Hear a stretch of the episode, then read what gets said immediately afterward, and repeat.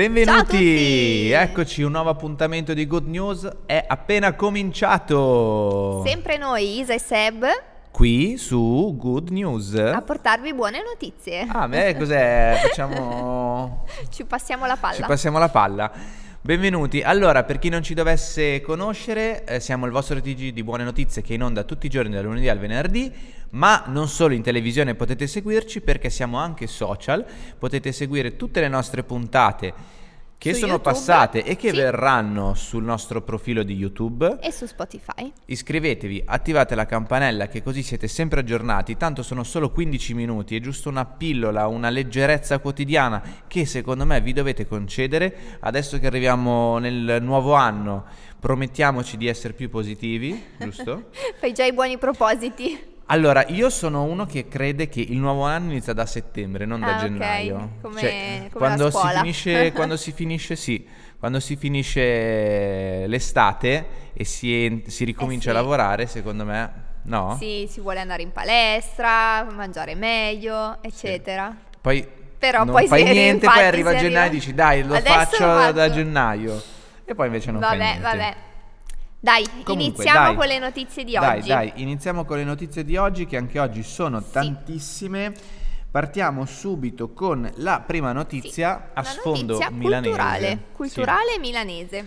culturale milanese. Infatti, perché a Milano ci sono due nuove case museo donate al FAI che apriranno nel 2026. Stiamo leggendo da ANSA e poi Mhm. siamo andati in realtà anche sul sito del FAI direttamente. Si tratta di Casa Crespi e collezione Bagutta e Casa Livio e collezione Grandi, recentemente donati al FAI che le aprirà al pubblico nel 2026. Il 2026 è lontano, ma nel frattempo possiamo goderci qualche foto, qualche stanza, qualche curiosità su queste case attraverso il sito del FAI che Sì. Isa ci ricorda che cos'è? Ti metto in Fondo difficoltà. Ambiente Italiano. Grande, eh, nel caso lo sapevo io. No, non mi freghi. No, vabbè, Non ma era freghi. facile questa, non è Sì, una sì, data sì, o infatti. chissà Ehm, che cosa. E comunque, finché non saranno ancora aperte al pubblico, queste si potranno comunque visitare anche le altre quattro case museo ehm, che sono gestite dal FAI Milano, perché con queste due arrivano a sei. Certo. E sono eh, Villa Necchi Campiglio, non lo so, le altre in realtà c'è scritta solo Villa Necchi Campiglio. E sono tante Quindi mi altre. sono fregata da sola. Questo momento è storico. Marco, salva questa memory, questa registrazione è favolosa. Come ci si sente essere normali? Guarda, Persone normali che sbagliano. certo. Vabbè, comunque Isa sbaglia, ma ci sono Ma io che, che porto sbagliato, lo è che spettacolo ne avanti. dico una, Ne così dico la una. più importante, la principale. Dovevi dire e tante altre. tante altre. Così nessuno ti sgama e tu fai visto, la bella mi sono figura. fregata da sola. Vabbè, parliamo Vabbè. delle due nuove. Parliamo delle due nuove. Vabbè, intanto possiamo ricordare che il FAI, che è il Fondo Ambiente, Italiano? bravissima. Volevo vedere se Ma sei impazzito, Ah, dai. no. Ehm, che cos'è? Ma non c'è, ne abbiamo parlato mille volte. Vabbè, ma magari qualcuno Vabbè, non lo sai. l'ente- È l'ente che... Non lo sa, eh, non lo sai. sai. È l'ente che eh, gestisce vari mm, musei, Siti, case musei, vari esatto. siti che sono visitabili eh, in Italia e li restaura grazie a, appunto alle, alle donazioni, a chi si donazioni. iscrive a questo Fondo Ambiente Italiano. E voi potete andare a visitare, visitarle. Infatti per visitare nelle giornate dedicate luoghi che sono anche non visitabili normalmente. Quanto è più bello dare un'informazione completa. Quanto è bello spiegare. Il divulgatore che sei diventato. Abbiamo, di- abbiamo detto che appunto quindi queste due nuove case sono Casa Crespi e Collezione Bagutta. Vi do giusto qualche info. Casa Crespi è una dimora borghese degli anni 30, è situata tra Via Verga e Via Giovio, accanto alla chiesa di San Francesco al Fopponino. Nomi più facili non potevano essere. Comunque stiamo parlando di Milano, magari per chi è di Milano sa meglio appunto dove si trovano. È un contesto urbano ancora poco conosciuto e frequentato dal punto di vista turistico che potrà beneficiare di questa nuova attrazione culturale. Se andate sul sito del FAI appunto potrete vedere già qualche immagine.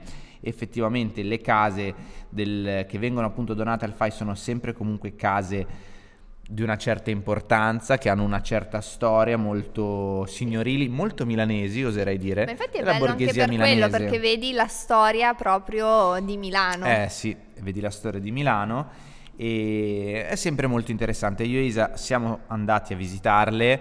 Non queste che non apriranno queste, nel no, 2026, quelle già- Villanecchi Campiglio. Villanecchi sì. Campiglio, esatto, e sono comunque molto interessanti. L'altra è Casalivio e Collezione Grandi. Casalivio fu ah, acquistata da Riccardo Livio, industriale tessile, poco prima degli anni 20 e dal 2011 è passata in eredità ai Grandi, che oggi grazie ai fratelli Grandi, eccetera, eccetera, la donano al FAI. Comunque stiamo parlando di case antiche, come potete capire. Anche qui abbiamo qualche foto da farvi vedere, ma mm, è meglio se anche voi con calma andate sul sito del FAI a gustarvi le foto. E il nostro consiglio quindi è quello di iscrivervi al FAI, che male non fa, e soprattutto avrete così la possibilità di visitare siti, musei, eh, case, Case museo, sì. case museo, Aziende anche. aziende che sono chiuse al pubblico e solo una volta verranno aperte, poche volte volte durante all'anno l'anno, verranno sì. aperte e quindi è comunque una bella cosa. Esatto. Buona, Poi, fatto. fatto. Qui abbiamo finito, ci vediamo. No, passiamo alla seconda notizia. Adesso da Milano ci spostiamo A a Firenze. Firenze. perché devo dire che mea culpa sia mia che sua, noi parliamo spesso sì, parliamo di un po' Milano. troppo di Milano col fatto che siamo qui. che siamo qui, esatto, quindi obiettivamente i nostri computer, l'intelligenza artificiale, sapete, ci rindirizza sempre in Lombardia. Adesso in questa puntata abbiamo due belle notizie fiorentine. Esatto. Quindi per tutti quelli che ci seguono da, eh, dalla Toscana, queste due notizie sono dedicate a voi. E di cosa parliamo? Sì, allora iniziamo con eh, un articolo che abbiamo preso dalla Nazione. Eh, parliamo di un cane robot Mhm, che serve a monitorare la salute degli alberi. Sì. Eh, Infatti, attraverso un sofisticato meccanismo eh, che gli consente di evitare gli ostacoli, eh, riesce ad acquisire informazioni e a misurare la posizione delle piante e le loro caratteristiche. Sì, il robot della Boston Dynamics ha un design ispirato alla fisionomia del cane e cammina nel bosco evitando ostacoli e acquisendo informazioni per misurare posizioni degli alberi e le loro caratteristiche. Lo studio ha riguardato la riserva naturale biogenetica della Vol- Vallombrosa, dove ci sono 1273 ettari tra 470 e 1447 metri di altitudine. Quindi questo cane robot si è mosso su un terreno in prevalenza pianeggiante con esemplari di abete bianco, faggio, eccetera, eccetera. Tutto questo per studiare e monitorare La eh, salute degli la alberi, salute degli ma alberi. più che altro sicuramente è più semplice farlo grazie ad esempio a questo cane robot sì. perché eh, ci sono luoghi che magari per l'uomo sono difficili da raggiungere o comunque sono eh, molto più lunghe e laboriose da, Eh sì. da fare alcune Eh sì. cose. Il cane è dotato di telecamere, quindi a 360 gradi. Questo, ad esempio, è utile per eh, monitorare e tracciare perché poi tu eh, hai la possibilità di riguardare i filmati Eh sì. e questo permette a chi di dovere, quindi agli scienziati, adesso non so chi, agli studiosi che si occupano di queste cose, di riguardare i filmati, di tenere traccia degli alberi, della forestazione, eccetera, eccetera. Abbiamo parlato tantissimo di quanto sia importante il verde Infatti. per le città e quindi questo mi sembra un buon metodo. Noi diciamo Sì, sempre sì, la sicuramente tecnologia aiuterà. Esatto, quando è troppo la tecnologia, in questi casi è tanto, è troppo, perché addirittura un cane robot è insomma Vabbè, però mh, è per però una in questo buona caso causa. è una buona infatti, causa, quindi quando utile. noi, noi peroriamo le cause quando sono buone. Ti piace? Sì. Eh, come conquistare Isa? Usare questi termini Questi qui termini un po' così, sì, aulici. Bene. Perorare e aulici. Caspita, oggi sei lanciatissimo. Oggi sono. È come, è co- lei è come se vedesse tipo un- gli addominali quando dico perorare e aulici. No. Non sei normale, posso No, dirlo. Vabbè, normale. lasciamo perdere questa cosa. E eh, appunto il direttore del laboratorio di geomatica forestale ha detto in Italia abbiamo oltre 12 miliardi di alberi nelle foreste ma riusciamo a monitorarne solo un piccolo campione perché Mm, mm, i mm. rilievi sono lunghi e laboriosi come E dicevamo laboriosi, prima, quindi sì. Benvenga, Benvenga. la robotica ad aiutare. Eh sì, in Giappone ci sono anche i camerieri robot che in ti Giappone portano sono i sì, piatti. già molto più avanti Io leggendo questa notizia mi sono immaginato questi cani robot in aeroporto che fermano tipo, non so, chi porta sostanze illecite un domani. Addirittura No? come i cani di ora che Ah, fiutano. Che ne sai? Chi lo sa? Vedremo Vabbè, dove arriverà la vedremo. robotica. Prossima notizia. quindi- Rimaniamo a Firenze. rimaniamo a Firenze, rimaniamo eh, a parlare di verde. Sì? E di cosa parliamo? Allora, prendiamo la notizia da Repubblica. Dalla Repubblica, Sì. certo. E parliamo di un nuovo parco che si chiamerà Parco delle Piagge, Sì? inclusivo, verde, ener- energicamente sostenibile e attrezzato che sorgerà dove oggi c'è solo un prato incolto. Mhm. Quindi ancora in realtà non è, non è aperto, devono proprio ancora No. iniziare totalmente i lavori, eh, però intanto è stato approvato questo progetto ehm, che prevede orti, frutteti, arredi e giochi inclusivi, un'area eh, quiete e 300 pannelli fotovoltaici per produrre energia pulita per l'illuminazione del parco stesso e dell'area circostante. Sì, molto bello.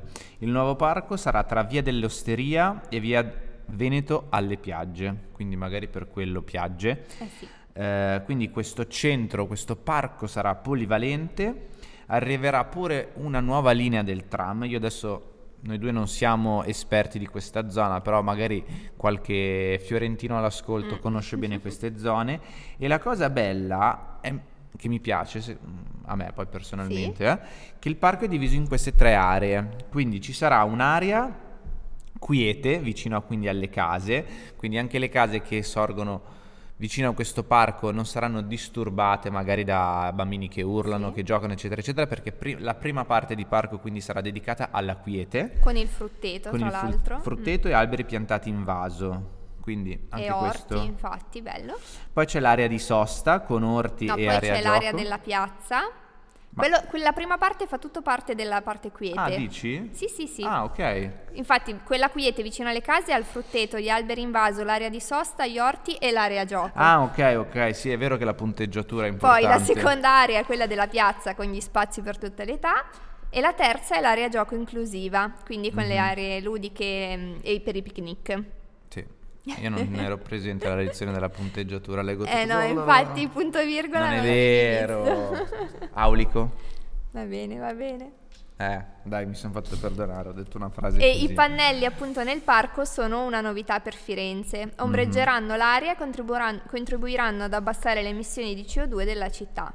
Sì, Quindi importante sarà anche sostenibile. sì. Adesso, molto bello. Adesso torniamo In Lombardia, in Lombardia, a Bergamo però. a Bergamo. Vi Sì. parliamo di un ristorante che è aperto davvero, ma davvero interessante, perché a noi piace parlare sia di moda, ma soprattutto di cibo. Eh sì, E questo ristorante devo ammettere che ha non so Ha che di stuzzicato la tua affascinante. Ha- curiosità. Ha stuzzicato la mia curiosità. Stiamo parlando del ristorante che propone ricette scomparse trovati su vecchi libri. Si chiama Taiocchino, giusto? sì. Ed è una trattoria bergamasca che cucina ricette dimenticate trovate su vecchi manoscritti e saggi. Un esempio, questo antico lanedrotto, Anedrotto, che, sì. un- che ha un'antica preparazione con più di 400 anni. Caspita. Affascinante Sì, questa sì. cosa. E noi stiamo prendendo la notizia da Milano Today. E, mm, questa idea appunto da cui nasce Taiocchino molto particolare, questa taverna è stata aperta adesso ad agosto Mhm. del 2023, eh, unisce sia la cucina tradizionale che, mm, e, e queste vecchie ricette appunto e accanto ai piatti della nonna leggermente modernizzati abbiamo voluto dare vita a questo percorso di ricerca e divulgazione gastronomica, ha spiegato Elisa Taiocchi che è la titolare insieme al marito e tra l'altro loro sono già proprietari eh, della trattoria Taiocchi a Curno che era stata fondata dai bisnonni nel 1928, quindi è una Quindi è tradizione, una di tradizione famiglia sì. infinita. esatto. Una tradizione infinita che porteranno avanti sia attraverso il loro impegno nel ristorante, sia attraverso le loro ricette, perché sarà un menù completamente eh, eh, costruito, quindi a base di ricette antiche, Sì, così poi magari un po' modernizzate, però Certo, che partono tutte, sì, partono tutte da vecchi manoscritti e ricettari. Mhm. E secondo me sarà interessante provarlo se siete anche voi amanti della cucina, Sì. anche perché una volta si utilizzavano magari meno materie prime per realizzare un piatto.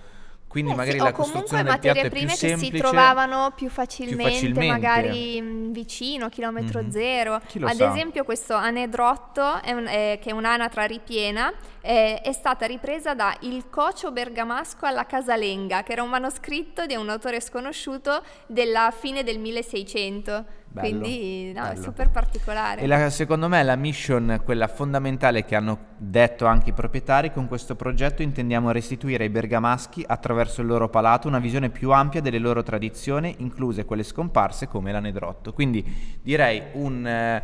un- come si può dire? Uh, mi sfugge il termine, niente. Quindi Un niente, omaggio, un omaggio omaggio. alla tradizione bergamasca. Ogni tanto ho le sinapsi che mi partono, si sconnettono e via. Bene, anche per Bene. oggi abbiamo finito. Ci vediamo domani se le sinapsi eh, tornano a lavorare. Infatti, Ciao. ciao.